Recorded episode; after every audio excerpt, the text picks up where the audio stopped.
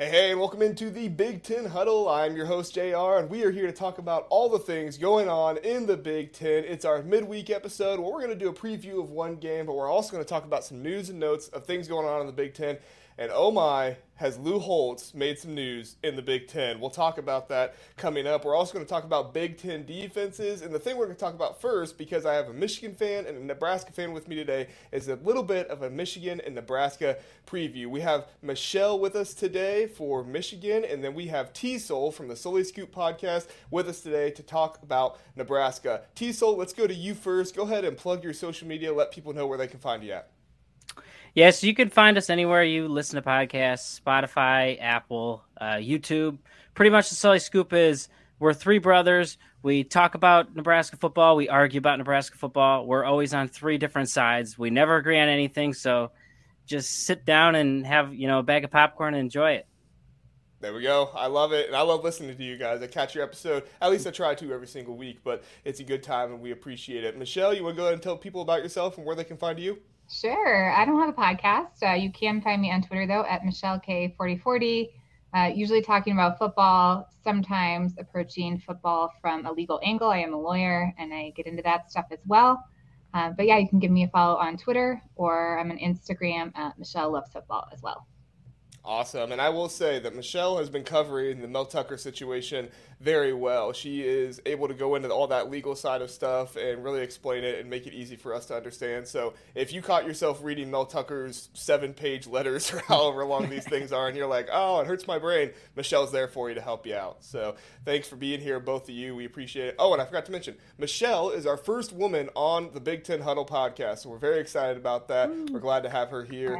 And we just appreciate that all people can talk football all the time and have a good time with it. So before we get into it, one last thing. We are a podcast brought to you by Big Banter Sports. Big Banter Sports, you can find all of your Big Ten media needs there, bigbantersports.com. And the Big Ten Huddle, please like and subscribe. We have a new episode every Monday, Wednesday, and Thursday morning. We're on Rumble, YouTube, Apple Podcasts, the Spotify podcast, pretty much any podcast platform out there. You should be able to find us there. All right, so enough of that stuff. Let's get into it. Michigan versus Nebraska. Michigan is 4-0. They are ranked number 2 in the country. They are 1-0 in Big Ten play after their game against Rutgers last week.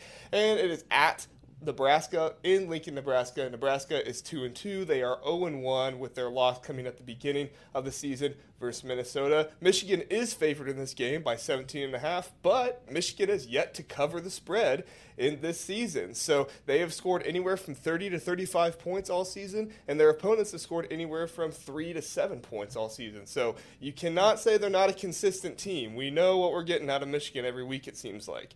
This series, Michigan leads 7-4-1. Their first game dates all the way back to 1905. There were three games in Lincoln in this series. Michigan won one, Nebraska won one, and they tied for the other one. Quick injury note before we get into it. Nebraska is missing Luke Reimer. Well, questionable. He's questionable to be missing. Matt Ruhl talked about it in his pregame press conference. Haarberg should be back. He seems to be healthy, and Jeff Sims is practicing as well. So I'm sure we'll get into the QB questions there with T-Soul in a minute. And then the Michigan injuries, Mason Graham is out this week and next week. The outstanding defensive tackle for them, he will be out. So let's get into it. Michelle, my question for you with this game, sometimes we go into the matchups and we say, what's going to happen?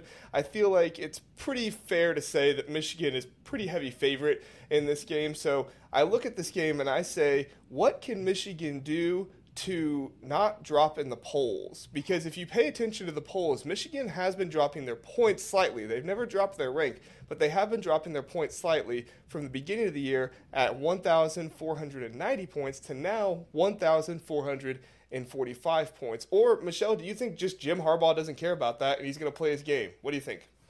So a couple thoughts on that. First of all, to answer the question directly, I don't think Jim Harbaugh cares all that much. And I think most Michigan fans don't care all that much. I mean, this is a program and a culture that is sort of used to being overlooked, kind of comfortable as an underdog, and really thrives there. So I think a lot of Michigan fans actually came into the season with this super high ranking, like feeling a little nervous and uncomfortable about it, just because it's not somewhere that we've been recently. So, I mean, to the extent there is a slip that doesn't come from some sort of loss or disaster, I don't think Harbaugh is going to care that much, or if anything, he's going to use it as a catalyst to continue building that culture, continue building that mentality. We saw, obviously, with the Lou Holtz stuff, how powerful that can be in motivating a team. So I think Jim Harbaugh will use it. But, you know, to get back to your other sort of more direct question, AP voters, in my opinion and experience, don't watch games. They watch highlights, right? And Michigan has not been a team in the past that's like given those huge highlight explosive play moments that like tend to make it onto the YouTube TV, like catch up through key plays, right? Mm-hmm. They're not going to see like chipping away 10 yards here, 10 yards there kind of plays, the style that Michigan really thrives on and wins games through is not going to attract the attention of like the average person who's just watching those highlights. So if they want to really make an impression, maintain their position with those AP voters, they're going to need some more splashy plays. I think that means JJ McCarthy is going to have to step up and have a better game as well. I mean, this Nebraska run defense has been like, you know, low-key number one right now. They haven't played a team like Michigan yet with backs like Michigan's backs, but Michigan is going to have to get more creative through the air, especially. I think JJ McCarthy is going to need to get his confidence back a little bit and start throwing a little bit more to get around what I think is a pretty strong Nebraska rush defense and certainly to attract some more national attention. Yeah, JJ McCarthy, I call him Mr. Efficiency every now and then because he's just the most efficient guy out there. He doesn't have the biggest plays. He doesn't have the deep balls every single game, but he's very accurate on his deep balls when he does throw them. He's just Mr. Efficiency, and I like your point there, Michelle. I don't think that really plays for the AP voters as much as maybe, you know, the big highlights like the Michael Penix and stuff like that does, so that's a good point. T-Soul, my question for you, obviously Michigan, heavy favorite in this game, 17.5 points. In your opinion, Nebraska is at home, so they do have that advantage. What do they need to do to be able to win this game? The easy answer is just not turn the football over, because that's what killed them against Minnesota and then killed them again against Colorado. And they didn't turn the ball over as much against Northern Illinois and Louisiana Tech, and you win. But obviously, those teams aren't Michigan. I think if Nebraska turns the ball over more than once, they're guaranteed to lose. And you know, Harbaugh might be banking on that just for Nebraska to beat themselves, because that's what Scott Frost always did. But I think if Nebraska is going to play their best game, they're not going to turn it over. Their defense is going to play stout. And, you know, they're going to try and make Michigan beat them probably through the air, which is going to have to be, you know, a bunch of slants and quick routes, because Nebraska has some pretty good pass rush this season so far. Yeah, for sure. I mean, I didn't write this down in the notes, but I am curious your thoughts on Jeff Sims and Heinrich Haarberg. Which one of those are you personally more comfortable with the ball in their hand to not turn it over? Probably Haarberg, but it's like he's nothing spectacular. He's a good runner, but it's like when he throws a pass, it's like, ugh, overthrows everybody, you know, throws it into the ground. You know you're not beating anybody through the air. Nebraska has a good run offense, but, you know, Michigan, I bet you, is going to come in and take that out of the game and say, beat us through the air.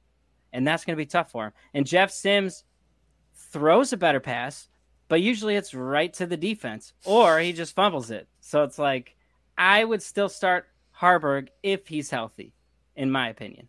Yeah, I've been watching this Michigan defense obviously all season, and it's only really the passing game that I think is a weakness for them, and it's barely a weakness. They've been missing a ton of their secondary out on injuries, so we're kind of getting the B game, I think, of this Michigan secondary, but the pass or the rush defense has been just suffocating thus far, and I think if Nebraska is going to need to rely on that as they have been so far this season, it's going to be hard. If I'm Jeff Sims, I would like to actually sit this game out, heal up a little bit, like give myself a week. Let the other guy go out there, let him make some mistakes, and you come back to practice. Hey, coach. I would not be volunteering personally to go up against this Michigan pass rush. Yeah, you know, I do agree with you, Michelle. There's something to be said, because so far your two losses are with Jeff Sims as the quarterback. And I don't think your welcome back party is going to be Michigan, and you're going to come away feeling good about yourself. I don't foresee that happening either. Well, and correct me if I'm wrong, Michelle, but haven't Rod Moore and Will Johnson been out until last week? Was it the first week they were back? Yeah, they made a brief appearance in last week's game, although I don't think they played the entirety of that game. I saw them out on the sideline, and I think that was a wise move on Michigan's part, right? I think once it was clear that that game was going to be pretty much taken care of, I think they wisely left them out. And I think in this game, Nebraska, if they're looking at it, if they think Jeff Sims is really the better quarterback, just like take the inevitable L. I hate to say that. I'm going to knock on wood because, you know, Lincoln's a tough environment. I've been to a Nebraska-Michigan game there before, and I was nervous. So I don't want to get too confident. But if I'm Nebraska thinking about this game strategically, I would let Jeff Sims probably get the rest, save him up. Yeah, for sure. And speaking as somebody who is an Ohio State fan and for years worrying about overconfidence, I'm not so much worried about that now because we're no longer the kings of the Big Ten, and I can say that truthfully and honestly. You know, another team, I won't say their name because it hurts my heart to say that, but another team has risen up to be the kings of the Big Ten after winning it 2 years. But that was always my concern, is that in these games like a Nebraska or like, you know, maybe a smaller team, not really a Rutgers, but maybe a Minnesota, coming in too confident and maybe the secondary saying, oh yeah, we're going to turn these guys over 3-4 times. Let's get our pick numbers up. And then all of a sudden Jeff Sims throws the ball deep and boom, they get by you for a quick touchdown. You know, I don't know if that was exactly what happened with Rutgers last week on that first touchdown. I think there was a little bit of some different stuff there and they just caught a good hole and were able to run through it. But it almost feels like to me, Nebraska needs to really capitalize on one of those situations if Michigan will be overconfident, but I don't think they will because Jim Harbaugh really seems like one of those coaches to just nip that in the bud if it were to happen. So, all right. I'll expand on that for a second. Yeah, go ahead. No, I'm with you there because of coming in overconfident, because Nebraska has the talent on the roster, but they just can't seem to put it together on the field. Because I mean, I know it's just on paper and when you talk about recruiting, but like they've out recruited the entire West for like the last 7 or 8 years, maybe even their entirety in the Big Ten. You know, Minnesota might beat them here, Iowa might beat them here, but you add them all up, they beat all those guys, but they don't beat them on the field. And that's been the issue. And so coming into this game, I don't know that I've seen enough of Nebraska in a positive light to pick them to come out and win the game. But I think that they could be competitive. Yeah, to your point, T-Soul, and this is something I look at the beginning of every year. I didn't remember it, so I just looked it up. But Nebraska is fourth in the Big Ten in terms of 24/7 composite talent rankings. They have 1 5-star on their roster, and they have 23 4-stars. So the only teams in front of them are Ohio State at 1. Number 2 is actually Penn State, very close between them and Michigan at 3. So if there is a team that has the talent to possibly do something like that, you're not wrong. It could be Nebraska. Michelle, you have any thoughts on that before we move on? No, I mean, Nebraska has demonstrated sort of year after year that it can hang close in games where it actually shouldn't, right? Like I said, that game in Lincoln in 2021 was super close, and that was a Michigan team that went all the way to the college football playoff. They did it against a really good Michigan State team. I think they were close against Penn State a couple times. Like, they are a team that can scare you. The only difference I think thus far has been they'll scare you and then they'll do something very Nebraska at the end just to take themselves out of it. But like you said, you know, if they can eliminate those mistakes, if they cannot beat themselves in the end, they can certainly sneak up on teams. They have. For sure. All right, let's move on to the just delightful pie for Michigan fans and everybody else, I suppose. Ohio State fans love it, too. It's a fun little thing. But Lou Holtz came on to Dan Dockich's Don't At Me podcast, and he started by apologizing to Marcus. He's talking about how he apologized to Marcus Freeman for giving Ohio State extra motivation. He said this. He said, I called Coach Freeman yesterday and apologized because I put him in a bad position. Maybe. I don't feel bad about saying saying it because I believe it, and Notre Dame was the better football team. If you didn't hear Lou Holtz's comments before, he essentially called Ohio State soft. Many of the things that people on Twitter and you know fans are saying to really rile up the Buckeyes. But it was different to hear actually somebody on television saying it. And so Ryan Day at the end of the game, you know, he kind of pops off and says, you know, I would like to see what Lou Holtz is doing right now. And he's just impassioned and very angry, but also, you know, loving for his players. And so it's just an interesting dynamic. Well, he was asked again later on about this and his thoughts on Ohio State, and this is what's kind of riling people up a little bit more. He said he, being Ryan Day, doesn't want to talk about Michigan because he's 0-2. He doesn't want to talk about the big game coming up against Penn State and against Michigan again. I don't think they are a great football team. He can go after me all he wants. So Lou Holtz, the 86-year-old Hall of Fame coach, with some strong words for Ryan Day. We let T-Soul go first last time, so Michelle, we'll let you go first on this one. Was Lou Holtz a motivating factor, in your opinion, was Lou Holtz a motivating factor for Ohio State beating Notre Dame? You know, I actually don't think so. And here's why. I thought a lot about this, especially because we've seen in the last week in particular, a lot of really impassioned speeches, a lot of coaches just throwing, you know, rat poison, so to speak, at their players, trying to, you know, make it personal, fire their teams up. And first of all, like, I don't think most of that Ohio State roster even knows who Lou Holtz is or, like, cares. I mean, Ryan Day cares, right? Like, Ryan Day grew up with Lou Holtz. Like, clearly it was personal to him. But if you think about the guys who were on the field, taking the snaps, throwing the balls, making the blocks, like, I don't think they really cared that much, first of all. I also don't think that toughness is generated from anger. Like, I think, in my view, Ohio State won because of some luck and a talent differential, right? Like, there are very few teams in this country who will out-talent Ohio State. But I don't necessarily think it was their toughness, right? They weren't great at converting on third downs. It's been a problem for them all season. The toughness that I think Lou Holtz is referring to is generated through a program's culture, not through other people talking crap about them. It's generated in the weight room through strength and conditioning. And that's the edge we've seen Michigan have on this Ohio State team the last 2 years, right? Like, that's why Michigan has been able to push them around in the trenches, beat them in the big games, mentally more persevering, more resilient, and Ohio State just kind of folded. And so I don't think Lou Holtz owed Marcus Freeman an apology at all. I think Marcus Freeman owed Lou Holtz a thank you for generating what was truly a clip that delighted all college football fans. We are definitely united in talking about it. We can say that at the very least. T-Soul, what are your thoughts? Well, actually, I was going to come out and argue the other way, but I think Michelle convinced me of that way because I think about it. You know, people have been crapping on Nebraska for 6 years now. It hasn't helped them on the field. So I'm right there with you. It probably just maybe irritated the coaches, or like some of the players are kind of like, you know, what a jerk. But other than that, it's not really going to change the outcome of the game.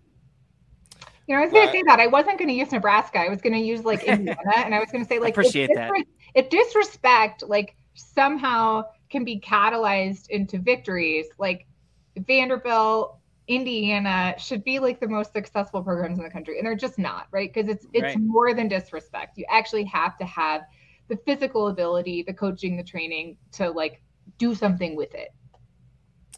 Yeah, I said this on the Sunday podcast and we talked about it, but I'll say it again. I really felt like what was happening, and Josh Pate actually said this, which I did not steal it from Josh Pate, okay? He was actually, we were recording at the same time his show was on, so I couldn't even say it. But I felt like it was kind of, for Ryan Day, like everything that has encompassed the past 2 years of losing to Michigan, and I do think that toughness was the issue in that first game. I don't think it was as big of an issue. I think there was some of it in the second game, but I think that it was more the issue of not being level-headed and penalties and guys just not being able to play kind of loose. They were in their own heads. But I feel like it was kind of like everything that has been brewing up since the loss of the national championship in 2020, which, if you remember, that's when some of this conversation actually started a little bit. People questioned Ohio State's toughness because they weren't able to play Bama in the trenches very well. Now, of course, losing to Michigan is really when that really bolstered, and Michigan just took it and kind of ran with it, third base, all those different kinds of things that they love to say. But I just felt like that was kind of Ryan Day's moment to say everything that has been brewing up these past 2 years has now actually come to light, because I have a face that I can legitimately point at and say, this person said this about me and the team. Right now, it's kind of just been like a thought out there that some people have been saying kind of, but not as direct as Lou Holtz. And so I don't know. To me, it's one of those things where it's like, I think it provided them motivation, but even if you talk to the players afterwards, the players weren't as impassioned about it as Ryan Day was, and I think that's where you're right, Michelle, is like, those players don't really know who Lou Holtz is, and they probably don't really care, They let those things go off their back. But that kind of leads me into my next question, because we've had other impassioned coaches. We had Dan Lanning, who, we're not playing for clicks, we're playing for wins, as they cinematically record all of their, game that week and then post it 15,000 different ways. Not taking a shot at Dan Lanning, but just seemed weird. But we have that, and then we have Jake Dickert talking about Lee Corso, saying that they are, I think it was called the Nothing Bowl or the No Longer Relevant Bowl or something like that, and Kirk Herbstreit got mad about that and was popping off on Twitter. What are you all's thoughts? T-Soul, we'll start with you. Do you like seeing coaches kind of call out the media and that arguing there, or is this something that you're like, this isn't what college football is, I could go without it? I like it. I mean, they got a platform. They may as well use it. They're sticking up for their guys in the way that they feel, right. But ultimately, again, as we, discussed earlier, it doesn't really affect the game that much. And, the talking should be after the game, not necessarily before it, because then you'll get proven wrong.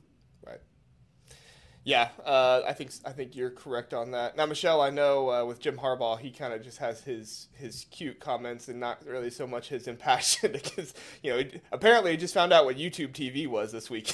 I thought that was hilarious. But what do you think about coaches going after media members and other coaches, Michelle? It's funny. It's like college football coaches; they are just as insecure as the rest of us, right? Like. They too are reading the comment section. They too are like up at night about what other people say about them. Most of them, right? It seems that Dan Lanning certainly was. Ryan Day obviously was very, very worked up and hurt by Lou Holtz's comments.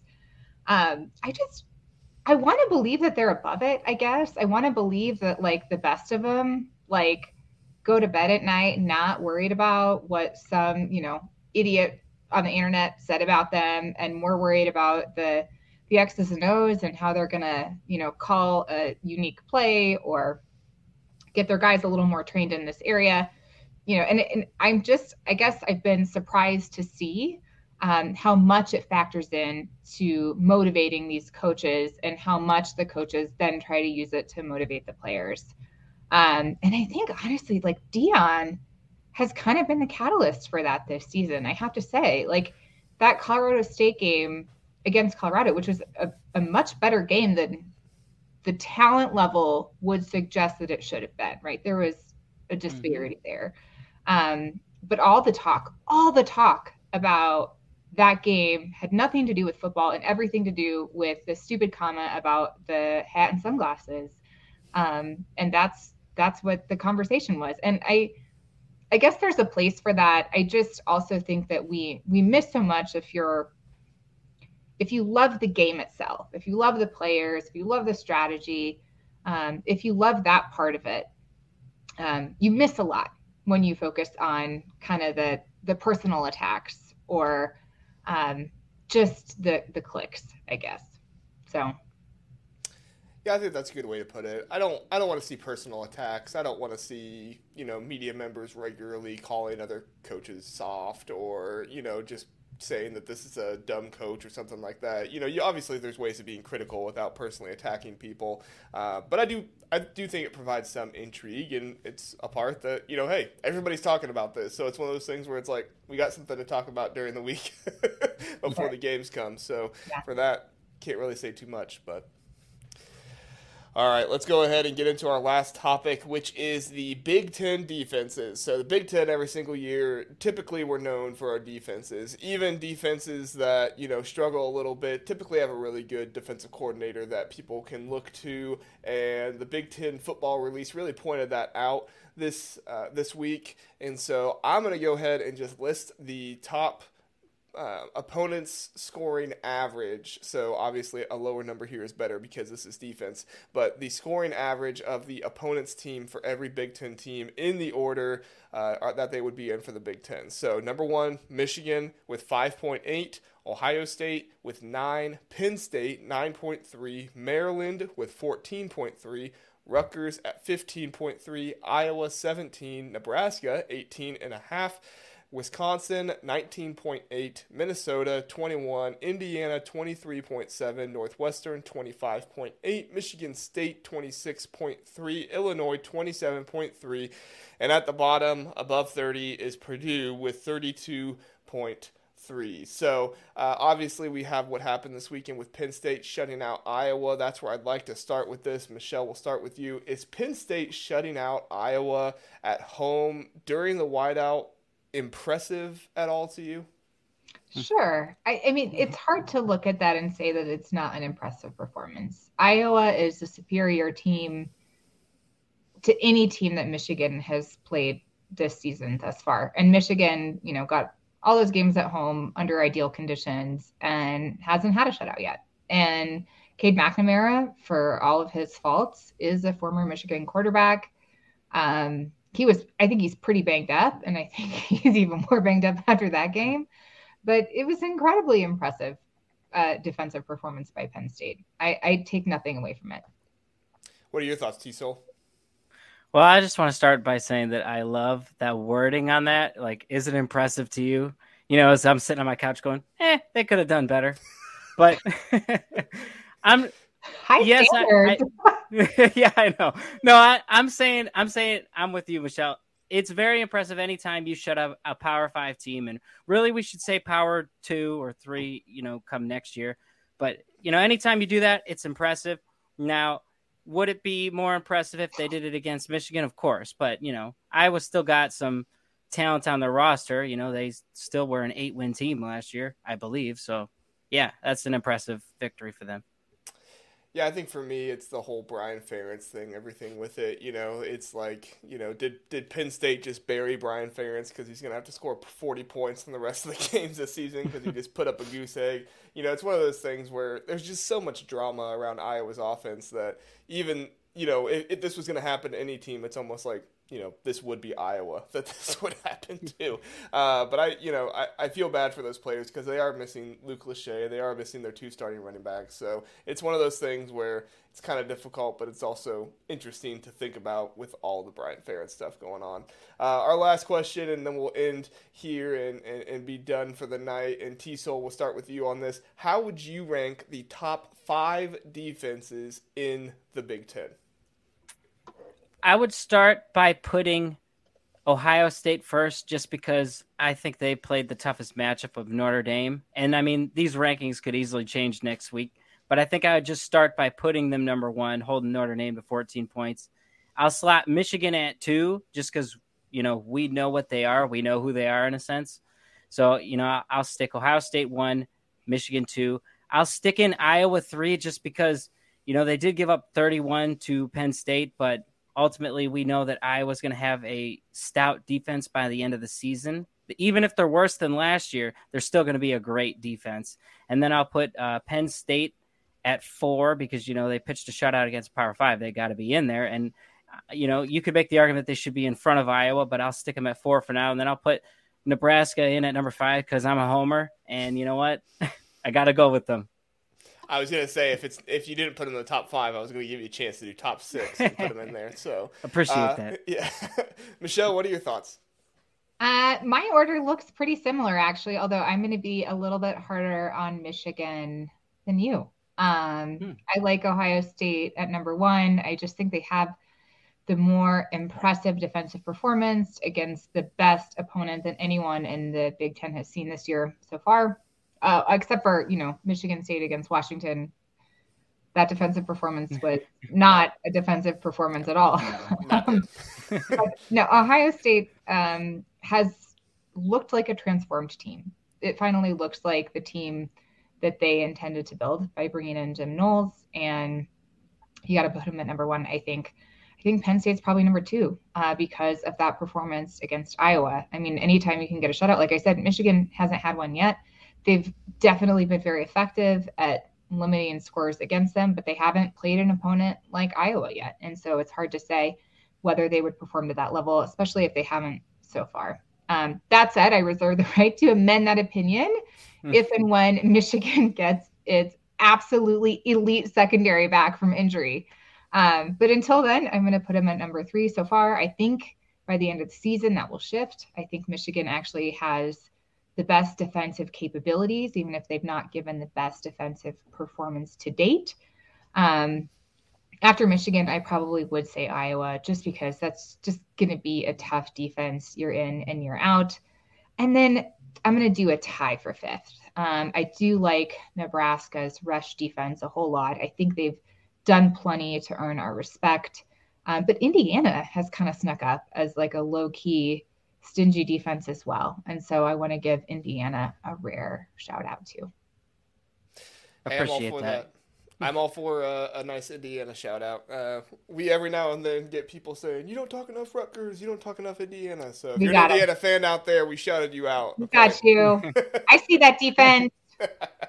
Hey, I always say, and I've said this before, and I'll say it again, Tom Allen is going to make a very, very good defensive coordinator for somebody here in the next few years. Unfortunately, head coach, not really his thing, but defensive coordinator, he's going to make a team very happy, I think, here in the next few years. So, all right, we're going to get out of here. We want to thank Michelle and T-Soul for coming on today. Thanks so much for being here. You all are welcome back at any time. It was a pleasure having you talking the Big Ten. Please remember to check out Big Banter Sports, bigbantersports.com, or find us on social media. Tomorrow we are going to have a Michigan State and Iowa preview as well as some more Big Ten talk with Jeffrey the Greek from Eyes on Big, and we are going to have Anthony from Twitter. We are Shardy, I think is his app for that, but I know Anthony a little bit, and I think he's hilarious, and I think you're going to have a really good time listening to him. Those two together previewing Michigan State and Iowa and some more Big Ten talk. So again, thanks everybody for being here and listening, and thanks to our guests for coming in. Have a great day. Appreciate it. Thanks for having us.